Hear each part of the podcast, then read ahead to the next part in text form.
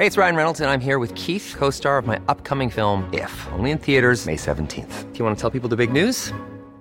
All right, I'll do it. Sign up now and you'll get unlimited for $15 a month and 6 months of Paramount Plus Essential Plan on us. MintMobile.com/switch.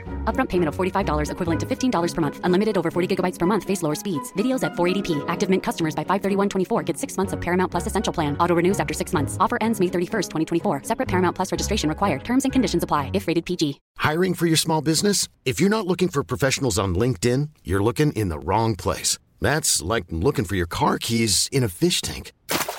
LinkedIn helps you hire professionals you can't find anywhere else, even those who aren't actively searching for a new job but might be open to the perfect role. In a given month, over 70% of LinkedIn users don't even visit other leading job sites. So start looking in the right place. With LinkedIn, you can hire professionals like a professional. Post your free job on linkedin.com/achieve today. Controversial subjects with the facts can be tense, but we are ASAP Science, here to make things make sense. Today we are talking about time management. We're going to look at how different cultures actually perceive time management. We're going to talk about some scientific tips to get better at it, and where, from a psychological perspective, do our skills towards time come from? Not my strong suit, but sadly, I think that's what brought this on. I was like, when we were talking about how, like, did this come up in a podcast or did we? No, we were just talking about our lives. You were like, you need to do some research on time management. Or no, it is something that I don't even think I'm that good at it either, but I just have seen you sometimes like really struggle with, and it's interesting. It's just an interesting thing. You're going to find my research quite interesting then. What's going on? Welcome back to 96.7. This is Mitch. Hot FM. Here we go, coming to you hot on the tunes through the headwires, because we know that it's a hot summer day here in Miami. Kiss music. And they're always like, did you know that Jared Leto's selling his house? And word on the street, Drake's up to buy it. Next up, we have Olivia Rodrigo's new hit, Deja Vu. And then I feel like the callers call and they're like, hi. You always hear like so much static when callers call in. Do you know what I'm saying? Oh, I haven't like listened to the radio since 1992. That's not true. We hear it in the car. Okay, well, throw me under the bus. What's new? We just got back from Colombia. I believe it's pronounced Colombia. It was amazing.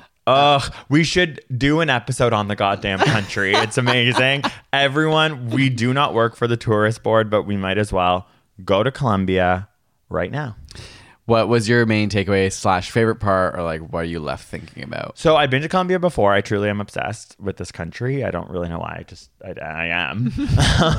And so I knew that I really wanted to go back to Medellín. And for you English people out there, it's spelled Medellin, but don't say that there because you'll get laughed in your face. It was just, I had so much high expectations of that city, and it delivered in every way, and it was one of the most incredible cities I've ever been to, and I just loved it so much, like for every reason. Food, the green, the party, the everything.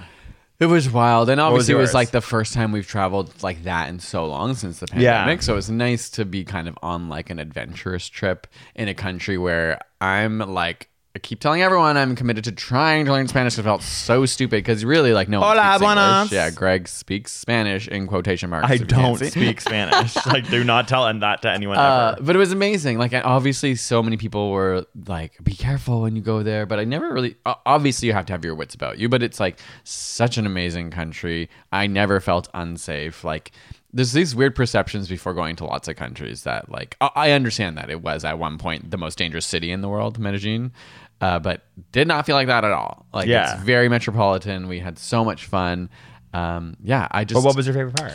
I think just the city itself looked so cool. Yeah, so it's in a mountain. Like, all these houses go up the mountain. You're really in a jungle in parts of the city. Like, even their streets are full of trees that are like completely different than anything here. So many birds. And they have basically a public transit that turns into a gondola to bring everyone up into the mountains that you can take. You can take it further as a tourist if you want to go to the park, but you just get these amazing views.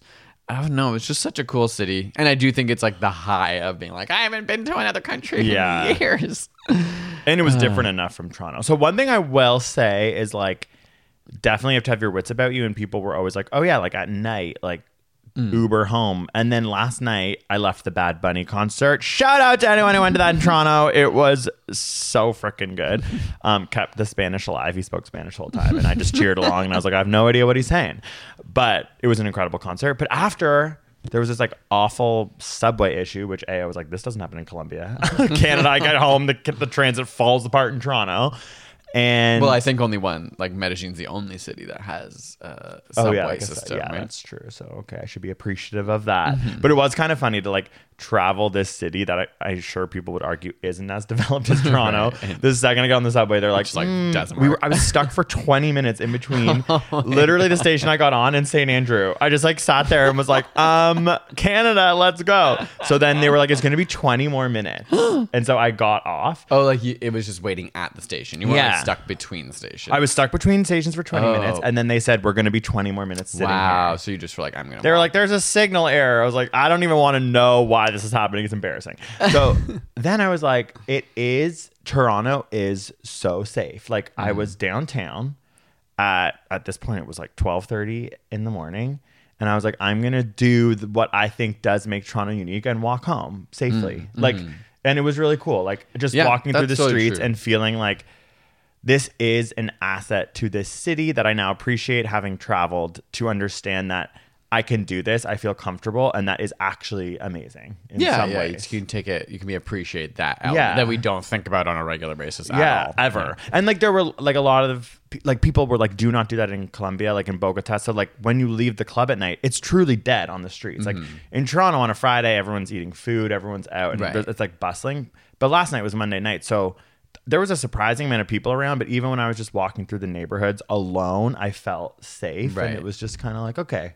That's what I'm going to be appreciative of the city, even though I'd way rather live in Colombia. Yeah, and you're like, to be clear, we didn't have any experiences that were negative or scary in Colombia, but we were just, you know, even our friends who we met up with there would reinstate or like from Colombia. They would just tell us just like, you might as well just take an Uber here and there. Or but they would not because we had any bad experiences. No, it's like I want to portray an accurate image. And let people, I don't know. It's so hard to know. We just had an amazing time. Truly it was amazing. But that was my point is that you Uber home from the club, even if you're close. Right. We wouldn't have walked home and we were told not to, but that's just what we were told by locals. And it was amazing country. If you're from North America, it's also like for us, it was zero time change. So it was so nice coming home. You're just like on regular clock and it was not that far either. It was like 5.5 hour flight. Yeah, like there's just no reason why no one should go. Thank you. Brought to you by Tourism Colombia. This is not sponsored by Colombia. Although the New York Times Daily, it's always cuts to like Colombia, the place to go or whatever. Oh, really? So, like the tourism board's out there. Yeah, I mean, I think it is kind of like I wouldn't even say up and coming, but like a hot place in terms of like.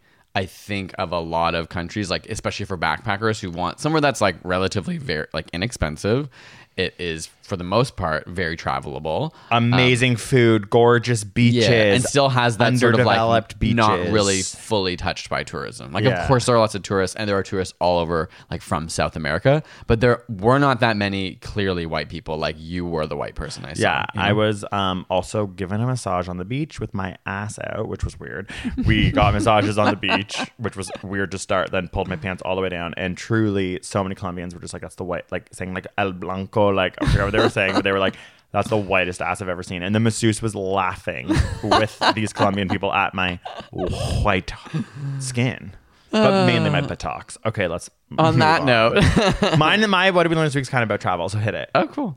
Oh, what did we learn this week? So it's about the perception of time, because really cool part about traveling, we were gone for what, like 9 days? 12. Well, like 11. Oh, 11. Yeah, I know. 11 days. But it felt like we were gone for like a month. Like it truly boggles my mind how slow time goes when you're traveling. And it has to do with something we talk about a lot, which is that novel experiences slow down your perception of time, which is part of the reason why even as like for me, like in my life, it's like kind of something I live by. I always try and do new things because I just want to slow down everything just like while we're here. That is related to time management where you're like, I got to do another thing and then plan another thing and then put another thing in the calendar. But you mean like me being crazy? Yeah, I'm crazy. I'm fully crazy.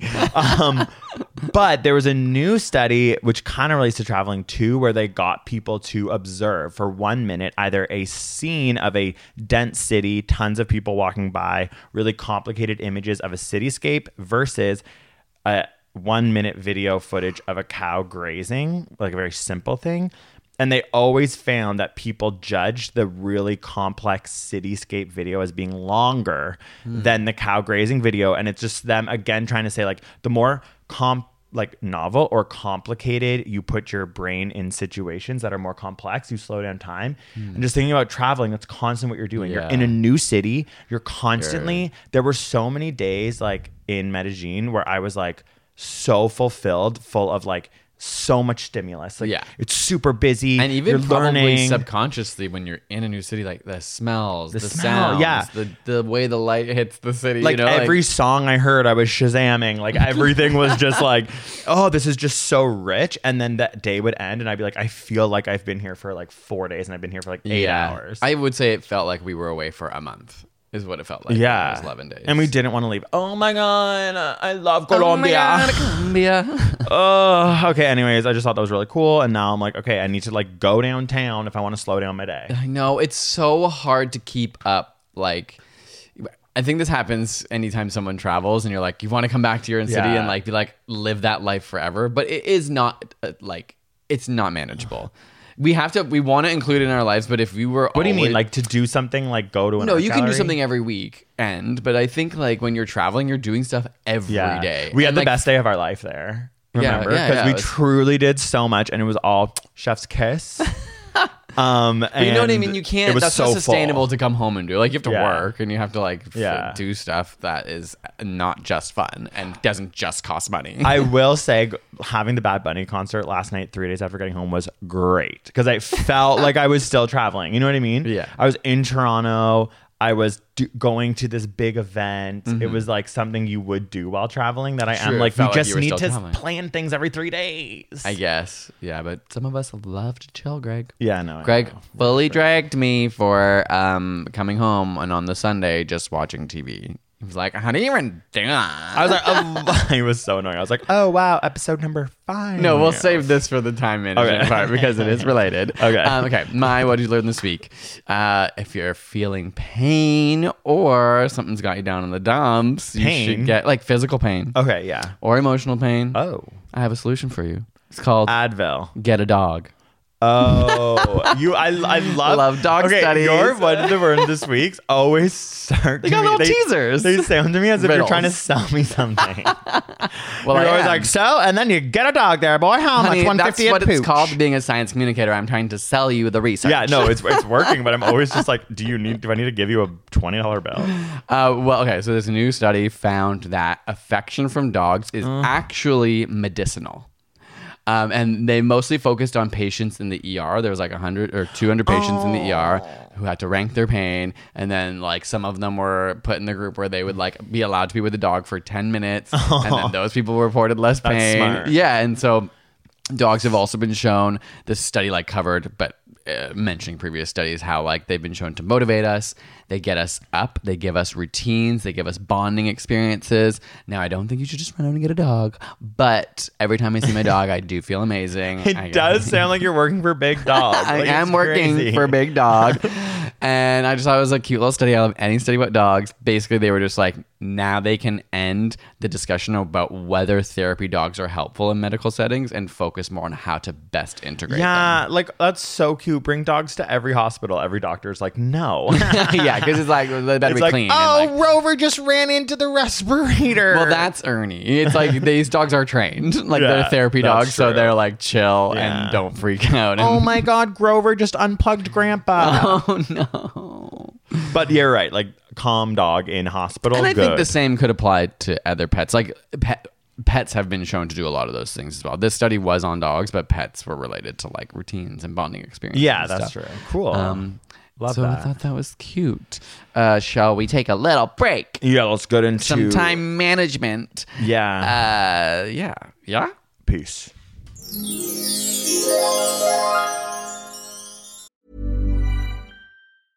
Ryan Reynolds here from Mint Mobile. With the price of just about everything going up during inflation, we thought we'd bring our prices down. So to help us, we brought in a reverse auctioneer, which is apparently a thing.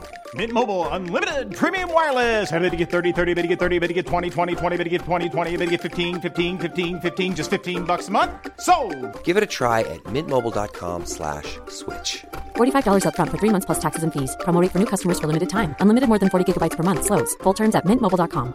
Even on a budget, quality is non-negotiable. That's why Quince is the place to score high-end essentials at 50 to 80% less than similar brands. Get your hands on buttery soft cashmere sweaters from just $60, Italian leather jackets, and so much more. And the best part about Quince, they exclusively partner with factories committed to safe, ethical, and responsible manufacturing. Elevate your style without the elevated price tag with Quince. Go to quince.com/upgrade for free shipping and 365-day returns. Study time. Study time. Study time. Study time. There's a lot of research on this stuff. Oh, yeah. I didn't think there would be, but there is. Time management, so fascinating. I want to bring this up again because we were just talking about it in the other section. Greg thinks it's weird to spend a day watching TV. yeah, I do. And I just feel like I need people out there. So many people don't think it's weird. And I didn't even spend a day. I probably spent 4 to 5 hours because we were gone and I had to catch up on so many things, and I was like, we've been traveling, bustling, moving around, so to come back and have a day that I could just chill, eat snacks, catch up on my favorite shows was beautiful. But you really, really judged me, and I'm just here to throw you to the wolves this of the internet. Does not feel like it has anything to do with time management. This has to do with you vindictively getting back to me. No, because you were like, I'm going to be also productive, and I'm going to go to work. Yeah, well, I did have to unpack. I did have to prep for the upcoming things we need to do after having we're just different people. Okay. God. Well, okay. That sets the boundary, it sets the sort of beginning of this to let you know that Greg is the time management. You're very into being productive and organizing your day and your week and your hour. And I'm a bit more flowy. Okay, so I was how is that relating? How is me going, another episode of Big Brother, right? Because you were thinking about time management. You were already thinking about, first of all, it was a Sunday, but you were already thinking about work that had to be done and how to fit it in. Yeah. And that, I think people who care about time management and are obsessed with productivity, would have a harder time watching an extended amount of TV. So you're saying I'm obsessed with productivity, but you're the productivity obsessive king over there. I am not. You are constantly Google productivity bro on YouTube. That's so true. I like to read books that are self-helpy, and sometimes they touch into productivity, but not normally. It's normally how to get over the desire to be productive when you're a lazy little shit. Oh, okay. Well, one study I read, which I thought was really interesting, was about how teachers and people who are in educational spaces where they're learning to be teachers, which is what I did. I have a teaching degree. I actually have a teaching degree, so I am a teacher to the masses, folks. But that's what you're taught in teachers' college is time management. I didn't realize, and that's so true. A big part about being a teacher and learning to be a teacher is lesson plans. Wow. And one of the biggest parts about lesson plans is making sure that you're accurately putting down how much time each activity is going to take. So you really need to plan properly your time, or else you end up, which is hell if you're a teacher, when you're done everything and there's half an hour left in a lesson and the kids can tell you're flailing and all of a sudden you're dancing like a clown. Come on, my guy. So in that case, you mean being able to accurately understand how long things will take, whether for shorter or longer. Yes. And so I think that this was talking about how time management skills are really important in teachers' colleges. You learn that it's important for teachers. Then within that, they surveyed a bunch of teachers about time management to find out that women are a lot better than men at it in this survey, was the only real takeaway from the actual study. And that older teacher students were better at time management than the young teacher students who were coming in right out of university. So was that an experience thing, do you think? It was just a study of essentially surveying people on their time management skills while also assessing them based on the lesson plans that they'd made. And that's just what they came away with. So it wasn't obviously you could infer that as you age, you get better. Right. But they just found the older people were better at it. But I was like, that is interesting that I've been in that. This and I was a teacher, and I'm that was such a big part of it. Maybe that's why I enjoy it. It's enjoy funny planning. Because it actually, I think if someone were to guess from the outside, they would think that I'm better at time management. Don't you think? Yeah, for sure. Like it matches my personality more and it matches yours to be the like not planning, but like we are the opposite. Like I know. We're confusing. I hate planning things. Mitch is like actually like has a planning phobia. But I think that's a disorder. Like it is a phobia. Like I think, wait, what? No, I think like it comes out of not that I don't want to plan, but that I can become so neurotic about planning that I just fall down too many holes. And so I don't know. I think I often wait till the last minute because then I don't have as much time to waste. Like if I like, for example, if I start, like, my birthday is coming up, and you are kind of planning that. And I feel like I overthink. If I'm going to start planning a birthday, like, a week in advance, I'm going to start, like, overthinking and over-obsessing about every single detail. That probably doesn't actually matter in the long run to me. But I'm going to, like, look into an idea and, like, I don't know. I just feel like I fall down too many rabbit holes. Okay, so one of the tips from some of these like science articles about time management, which reminds me of that for you, which is interesting, and I've watched you... this happened to you. It's that you should, for better time management, always stop and focus on the most important tasks first and leave the least important tasks for later.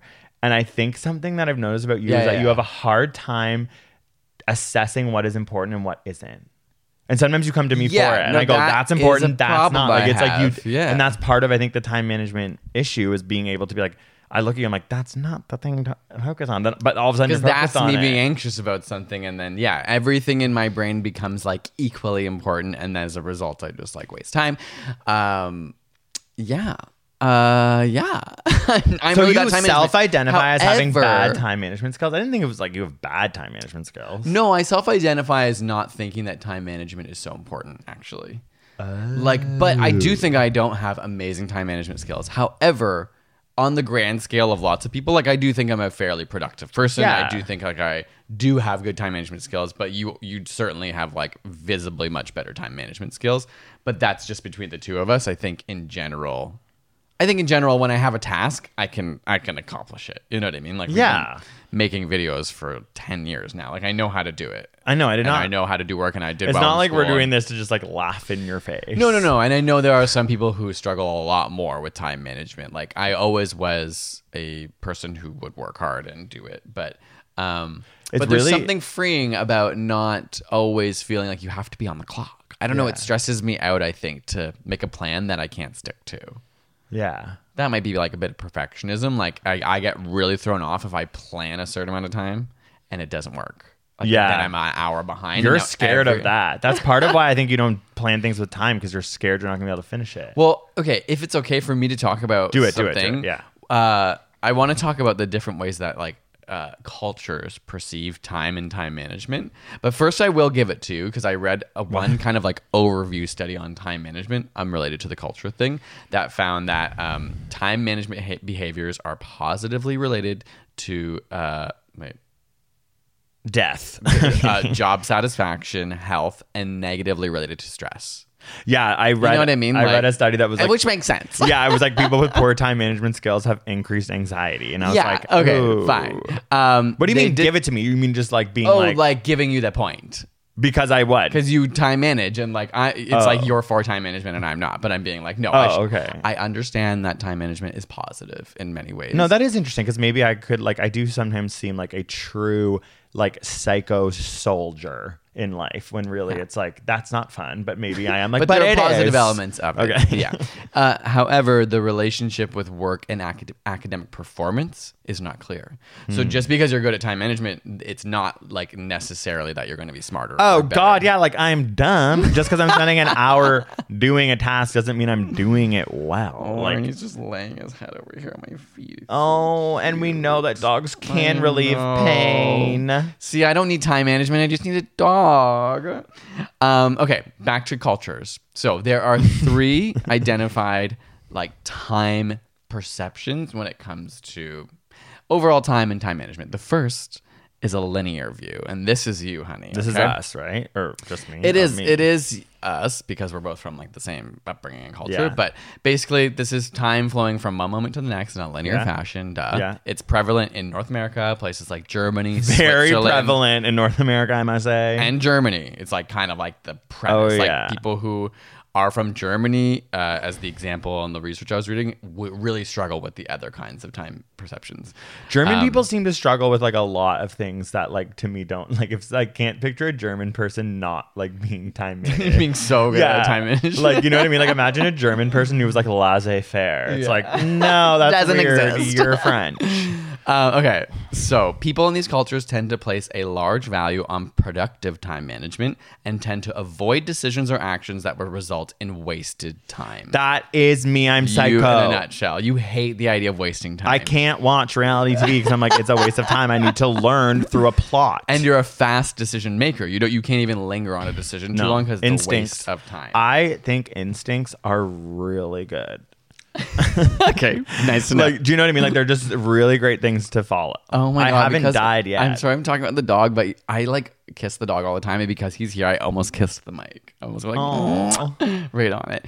Okay, these cultures tend to be monochronic, I guess is the word, which means they prefer to do one thing at a time and focus on a singular task. Yeah, me too. List, like, list, task, yes. cross. Okay, multi-active time perception. Okay, cool. Into this.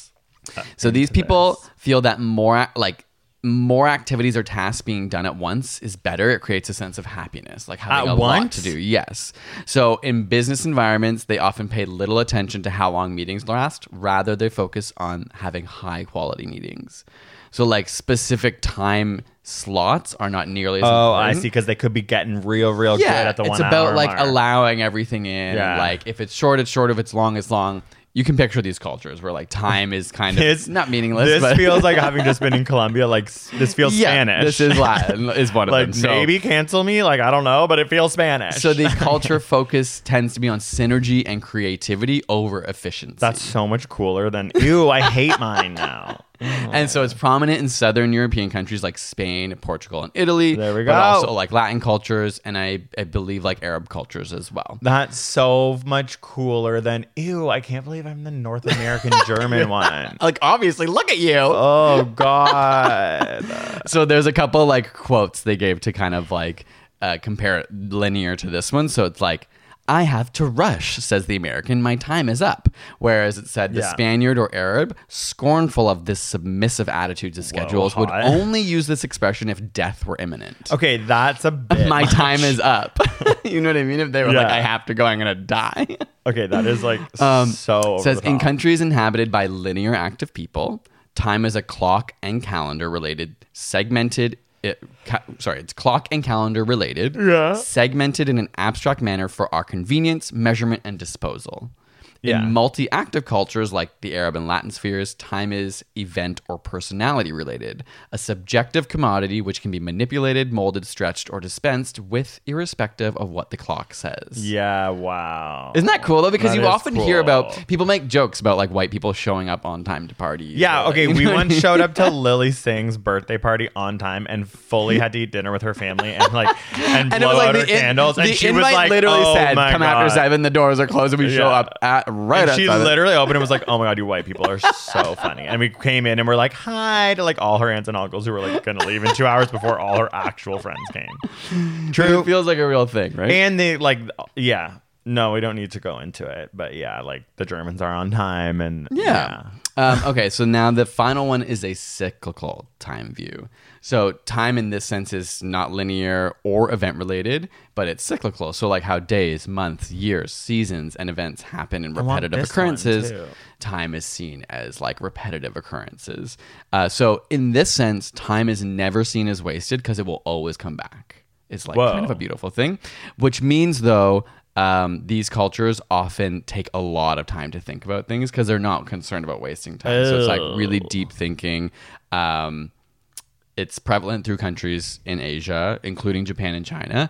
I want to send you like the article that was highlighting these because like the distinctions between China and Japan were also really fascinating because obviously Japan is like very like when you go there, it's like every train is always on time and everything is like so organized. Remember we would take trains at like 5:53. They come on the dot. And then they were there at 53. It was like, this is unbelievable.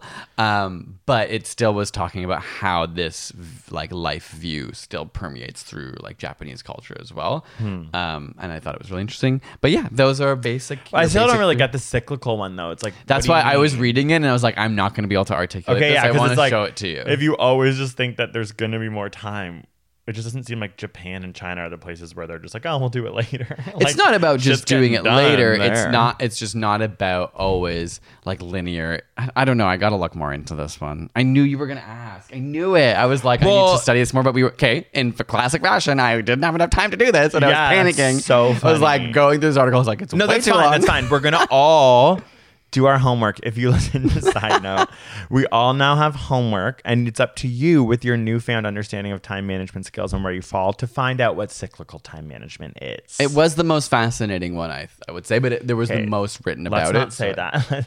I love that. It's like it's like the one you're like, it's no, so you're right. Fascinating. No, I guess cyclical was boring. That's why we went by. No, it's just fascinating because it's the furthest away from our culture. So I was like, to read about it was very interesting, but it was harder for me to grasp it. The article talked a lot about how both linear and the other one have a hard time dealing with cyclical. I'm so linear. Even the word linear, it's it's never good. You know what I mean? Cyclical is always better than linear. Yeah. As a concept, cyclical means it's literally reincarnation energy. Linear is you die and then there's nothing.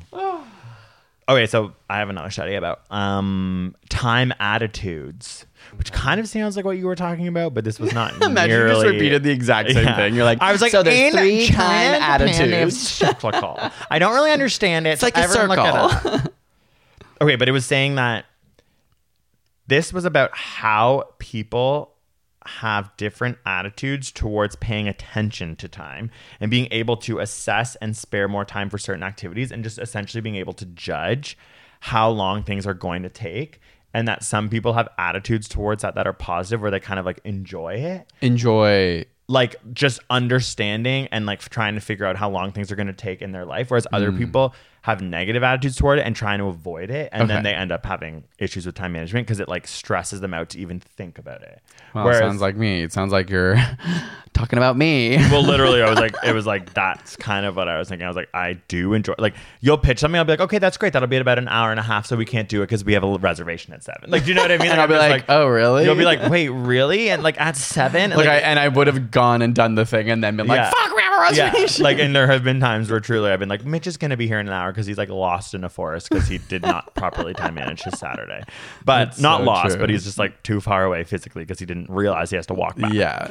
But they were saying that it's actually a big part of elementary school education is to start to understand time management. Okay, drag me Catholic to the core of the earth. They say here that Catholic schools are really bad at teaching it. No, you're just so elementary class is where you actually missed this. Okay. Hello? I was in Oliver. I missed a year of school. Maybe when you missed grade 6 is when they did time management. But I didn't know, just because I learned to be a secondary school teacher, and I'm just curious if I went to if I was in elementary, if I was learning about how you teach kids about time management. But they said that it's taught by your family and by teachers and friends, and is a developmental it's an important thing that people learn during development, whether they're gonna kind of enjoy essentially time management and understanding how or not. And it's not saying that I actually do love thinking that you missed the unit on it in grade 6. And then constant surveys about how women are just better at it than men, which I think is interesting, because women so have surprising to even at a young age, most girls outperform boys, right? At everything. And it's just of course women are better at time management because the whole all of society relies on them to do so much more. Do you know what I mean? It's they're well, I have to figure out how to do everything for me and also look after this man who can't do anything. Also, interrupt coalescing is this thing that people do when they struggle with time management.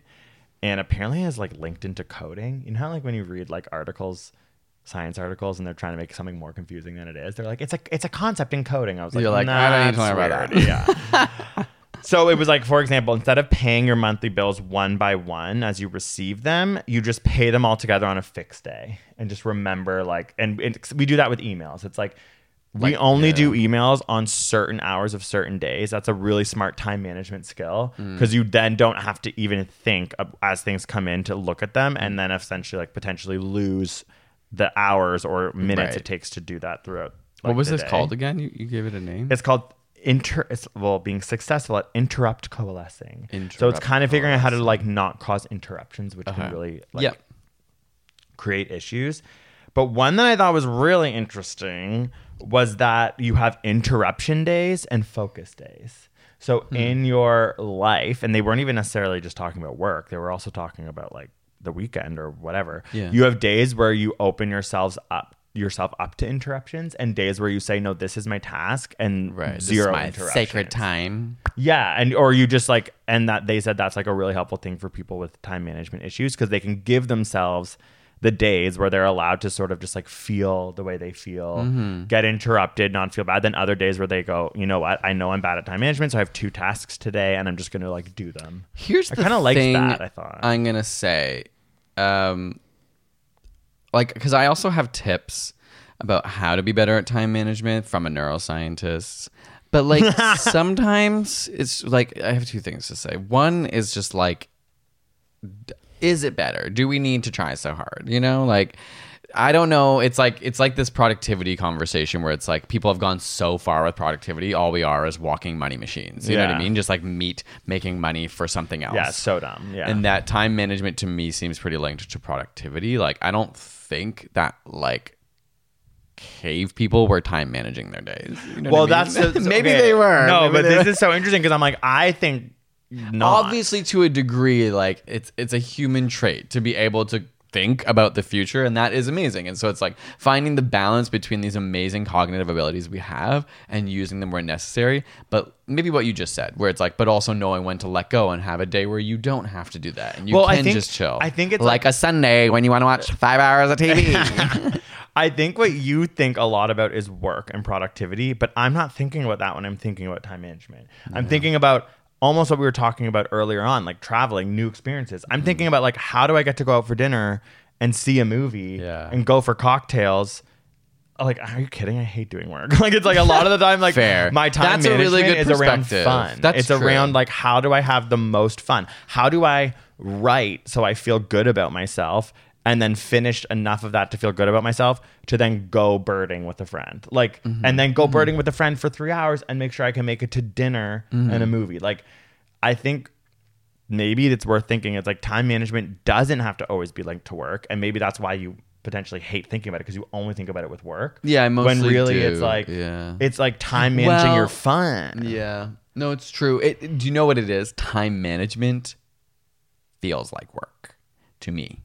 That's because of the attitude thing I was talking about. But it's not, I guess. To me, I love it. It's like, I guess I do associate it with work, but also doing it is work. So when I'm like doing it from my spare time, I'm like, oh, this is just work. Like, oh, I see. Like, even just planning is work. Oh my God. Yeah. Like waking up on a Saturday and planning my day is like, no. Oh my God. That is like so weird. That is not work to me. That is like the most joyful thing, to have a free open day ahead of me.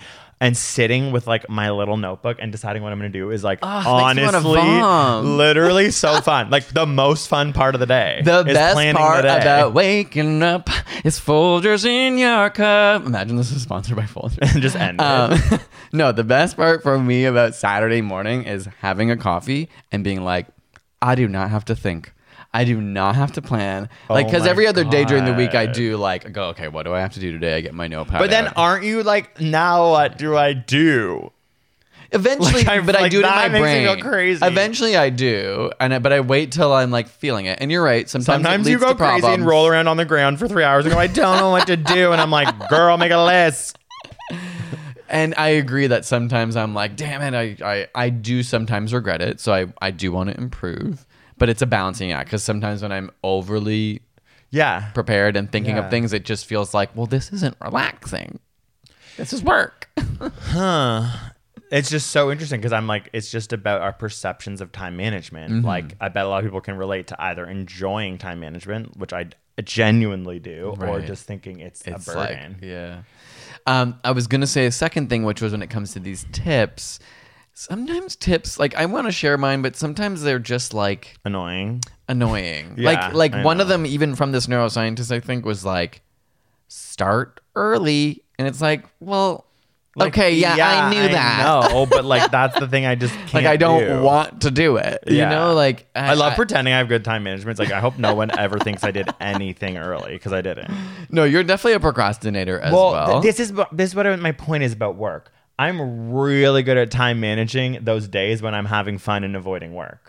Yeah. You know what I mean? Like I never ever was like, I'm good at time managing fun. Mm-hmm. Like literally, like I'm good at like fitting in fun. And then as soon as work comes, like, I guess I'm like, I'll use my skills of fun time management for this, but it's not like I'm like doing all these tasks early. Yeah. Like I'm just as bad as you at like procrastinating. Yeah. You definitely wait till the last minute, but yeah. I don't know. Anyway. So can I talk about some of my tips? Yeah. Let's just do it. I picked the ones that were not annoying because I was like, okay, some of them I was just like, well, I'm not going to do that. Yeah. And anytime I've tried, and this is maybe just life, you know, you read a new self-help book, you try it, and then eventually you lose motivation. And then you're like, those don't stick anymore. Yeah. Life is just reading self-help books, doing them for 2 weeks, and then moving on. And then being like, I need something else. Yeah, true. There's three kind of like main headings here. The first is just making space. And like you said earlier, like making space for the things you need. So I'm going to explain, okay? Sometimes you don't have to ask what in the middle of the movie. It's like, we both don't know what yet. What? Making space? Please clarify. Let me do that. So how you were talking about, here they called it like a cognitive restart when you have to leave something and come back. Yeah. There's like an effort that you have to put to restart everything. Switch cost effect. Yeah. And so as opposed to like filling a day with meetings and emails and small things and then only leaving like small windows for you to do your important work, it's like make a larger amount of space for your hard work because it costs so much energy just to start them. Yeah. And if you leave it, you have to re-enter them. And this happens to me all the time, especially when I'm writing scripts. You know, you have all these tabs, you're reading all this stuff, you're soaking it in. And then if you leave and come back later or another day, you kind of actually forget a lot of it. Yeah, for sure. And you're like, oh, damn, I kind of thought I'd remember, but now I forgot like which page, which of my 80 tabs was that one paragraph in that I want to read again. You were in flow. Yeah. And then you're pulled out of flow. It was like, make this space consistent. So regardless of whether you're getting a lot of work done, it's like consistency in time and place, aids, and memory.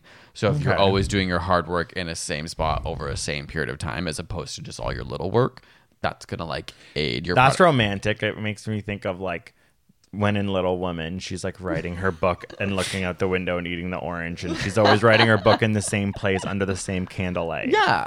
Romantic. And she didn't have a smartphone distracting her. I bet she was the next one is good. Never multitask and remove distractions. Yeah, this is what you are not good at. And I'm surprised you're so good at time management. What am I not good at? You're a multitasker to the max. And I'm like, what? But maybe when you're working, you do turn off things. I can't multitask. I feel like you're listening to music. Oh, you have social media nearby. You're like working on things. No. So I have to throw my phone against the wall and shatter it in order to do any work. Okay, but you can. But I do listen to music. That's fair. But that, I guess, some people maybe would consider that not multitasking. I need to get Slack to not come in my AirPods. You should figure that out. Because that's like really bad. I'm like working and then it's like Slack and it literally message. Is like you need to remove cues for other tasks during this hard work period. Yeah, so like anything that will make you think of email or social media. So whether that's notifications on your phone going off or tabs on your computer or even just seeing your phone. I actually find the most helpful thing for myself, if I can see my phone, even if I put it behind my computer, my brain just forgets. It honestly forgets that it's behind it. Yeah. Or I hide it under a book. Sight. Yeah. But if I can see it, I just go, I'm just going to check. Oh, God. No, I can't put it behind my computer because I'll reach around that computer super fast. Yeah. Mine needs to be like in the house, down the street. Like it needs to be locked in the house, away. Down the street. I'm going to go to a neighbor and say, can you hold on to this for the next hour? I have to write something. And it's like, be aware of the allure of easy tasks because your brain is always doing a cost analysis on the fly without you wanting to and wants to put off harder tasks. Yeah. So if you have anything near you that you could just do a check email, check social media, go into the YouTube backend, whatever, like your brain is going to be like, yeah, just quickly do that. Just quickly do that. You'll get a little bit of a kick out of it. I hate well, I'm working on a video right now. We don't need to go into it. It's literally what happens when you quit your phone. And it's like, we are so controlled. We're going to be that generation, aren't we? By our phones. And our generation is going to be the people who lived through the pandemic and then allowed tech companies to frickin' commodify our attention spans. And we became horrible cyborgs. Sounds okay, good. So next one. Final thing is problem-solving habits. Like, obviously, in a lot of ways, people have to develop these on their own. The biggest one, and this is one of those things I kind of roll my eyes with, but it's like, stay with it even when you're not making progress. Because that's the moment that you want to quickly go to an easy task. Yeah, you know what I mean? So it's like, even when you're not making a lot of progress, you have to be kind to yourself and you just have to push through it or not allow yourself. That's why I think phones are the worst, because they provide immediate satisfaction. And it's such stupid immediate satisfaction. It's like, you gotta like... Yeah. Like, oh, cool. Like, and even not that. Like, sometimes it's even just, like, refreshing a page and seeing, like, more things. Yeah, being like, oh, a new Reddit post. I hate this time. Final things. I'm going to skip one of them, but the other was take breaks. There's a lot of evidence that proper breaks provide incubation for problem solving. Okay, but then it's like, but then you're on a break and now you're on your phone. But maybe don't use the phone. Just give yourself a break. What possibly could I do? Well, that is your problem. Like, I can take a break and just like sit and stare. Yeah, Mitch can stare at walls. It's really amazing. But I still struggle with it. I still sometimes have to hide my phone on my breaks because if I see it, I am just like, nah, it's more fun to just check my phone. And the final was just like interacting with others is really useful in problem solving. I wish that we had a job where we had to talk to people. Yeah. Not just each other. Even when I go on Zoom with people, I'm like desperate. Like, they're like, okay, that's it. I'm like, oh, hey, you don't want to talk about that? Yeah, right, Greg. No, you were the exact opposite. You're like, hey, this meeting needs to be over. It's so unproductive. We got to get the hell out of here. And I got to go do my 10,000 lists. No, you're right. Yeah. Like, okay, fine. Zoom was a lie. The Zoom was a lie. I hate Zoom meetings. Entire working relationship have I ever felt that you wanted to make a meeting last longer. Well, know what? I would allow the meeting to last longer if we all just agreed to start talking about like the cities we were in and stuff. It's when the meeting is lasting long because people are pretending to do work. That's when I'm annoyed. But then I'm like, can we just drop this? Everything's done. Like, tell me about what, like, tell me about your room and that weird vase behind you. Like, you know what I mean? Like, I want to just immediately go to human interaction, but then a lot of people are not actually like pseudo work one. They're like, now the facade of this quote unquote jobs we all have has dropped. Like, now I don't want to talk. Whereas I'm like, no, I just don't want to talk about this, which is work. Fair. But that's also like bad. Like, yeah, clearly I've like might have good time management quote unquote skills, but I don't with work. Like, I don't want to work. No one wants to, do they? Actually, I was having this crisis earlier. I was like, do people want to work? I don't know. Some people do. Yeah, and some people are like, but do they, or are they lying to themselves? I think it can go in waves. I think sometimes it goes in waves for me, and I certainly when we started ASAP Science had so much motivation. Like, I was really, really driven to be working all the time. I don't think that's necessarily healthy. Like, now I think I have a much healthier balance. But we know that like your sister, like our manager, like we are always like, I think they like to work. Right? Like, I assume there are people who seem to really like it. It's not that I don't like it, though, but I sometimes wonder, like, there's this internal feeling of, like, obviously we were just traveling and I was, like, having the best time of my life. Yeah, and obviously you can't just do that all the time, but part of me is like, why not? Sometimes you meet Australians and they are. Yeah, they're like, people that we, like, met were, like, traveling for 6 months. Yeah, and then they drag you because you're, like, on a 10-day trip and because you have to go back to work. They're like, oh, that's embarrassing. I'm actually gone for 3 years. And you're like, oh, I didn't know. That you were allowed to do that. And like, I struggle with, I don't know. It's like finding that same balance of being like, what stress is good and you have to do. Like, there is just things that you are supposed to do, I guess. But then it's like, I don't know. I feel stupid right now when I'm trying to articulate this. I'm sure everyone understands that, where it's just like, we just have to work. And sometimes I'm just like, I don't feel like it. But I guess I wouldn't want to just have nothing to do. I know. But I wish, like, when I was working with read. But eventually you get bored of reading, right? Well, then you get a new book. Well, I do true. Like working, but it is weird. I think because we work so perpetually, it's almost never by choice, right? Like, everyone has to wake up and go to work. Yeah. I think if we didn't have like the structure of capitalism and the 9 to 5, people would still find work to do, and they would still find things that they find interesting and compelling, but you'd get to kind of do it when you're inspired. Universal basic income, babes. Yeah. And then just see what it is you want to do. And it might be in flux throughout your life, and you'll still be working, but it'll be a lot happier because you're not trapped by the job that you hate. But it is, there are just people I've met who I can tell like just to like work. Love it, yeah. And it always makes me be like, how the hell?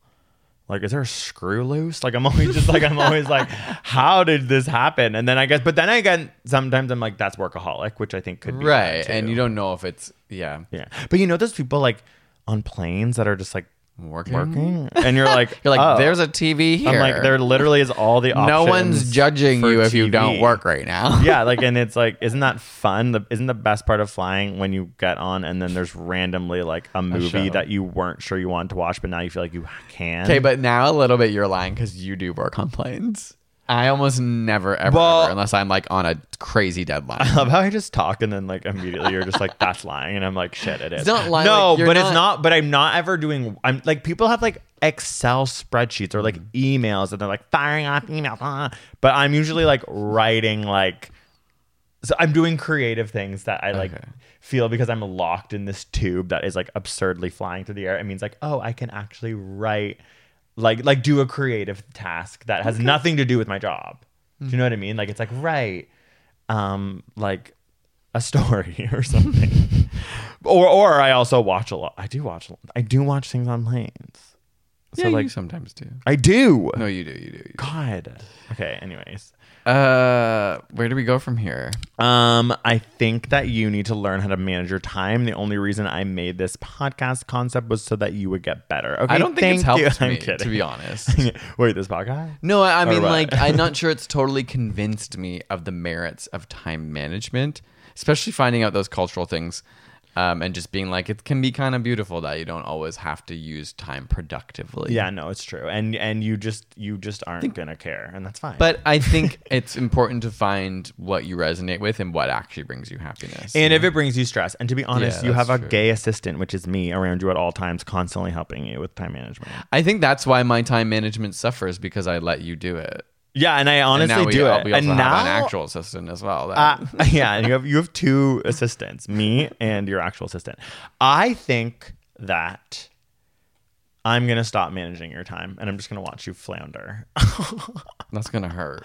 But no, what if you will go crazy before I do? No, I'm just going to leave the house when you're panicking and can't make it or whatever. That's fine, but the problem is that you will go crazy first. I'm going to have to get used to doing things without you, because I'll be like, oh yeah, he double booked because he didn't realize that was going to take an hour. But then you have to be okay with it, me being like, I'm allowing you to soar and fly on your own. I didn't ask for this. No, but it just means that like when I'm not helping you with time management, you can't get mad that I'm not. Is that fair?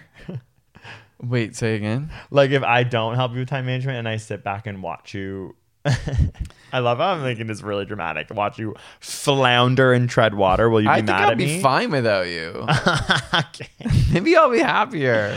Oh my god, that's so true. You're just gonna watch more Big Brother and I'm just gonna sit there being like, another, it's on again? Oh, it's on again? I'm just gonna go crazy and be like, do something with me.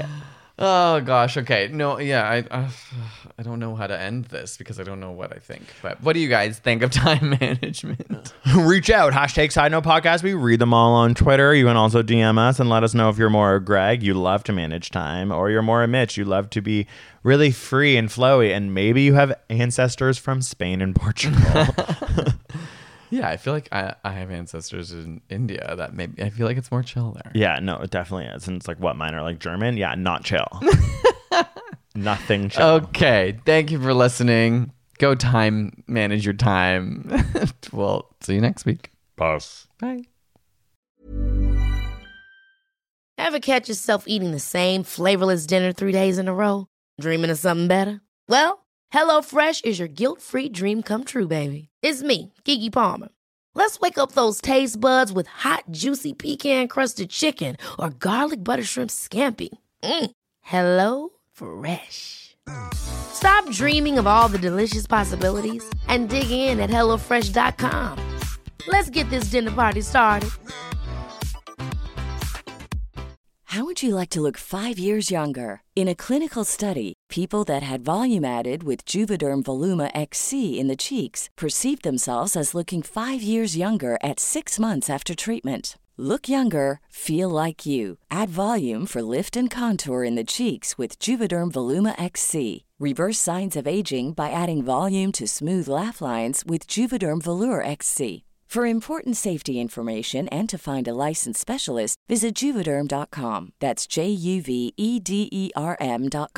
Not for people with severe allergic reactions, allergies to lidocaine, or the proteins used in Juvederm. Common side effects include injection site redness, swelling, pain, tenderness, firmness, lumps, bumps, bruising, discoloration, or itching. There's a risk of unintentional injection into a blood vessel, which can cause vision abnormalities, blindness, stroke, temporary scabs, or scarring. Talk to a licensed specialist to find out if it's right for you.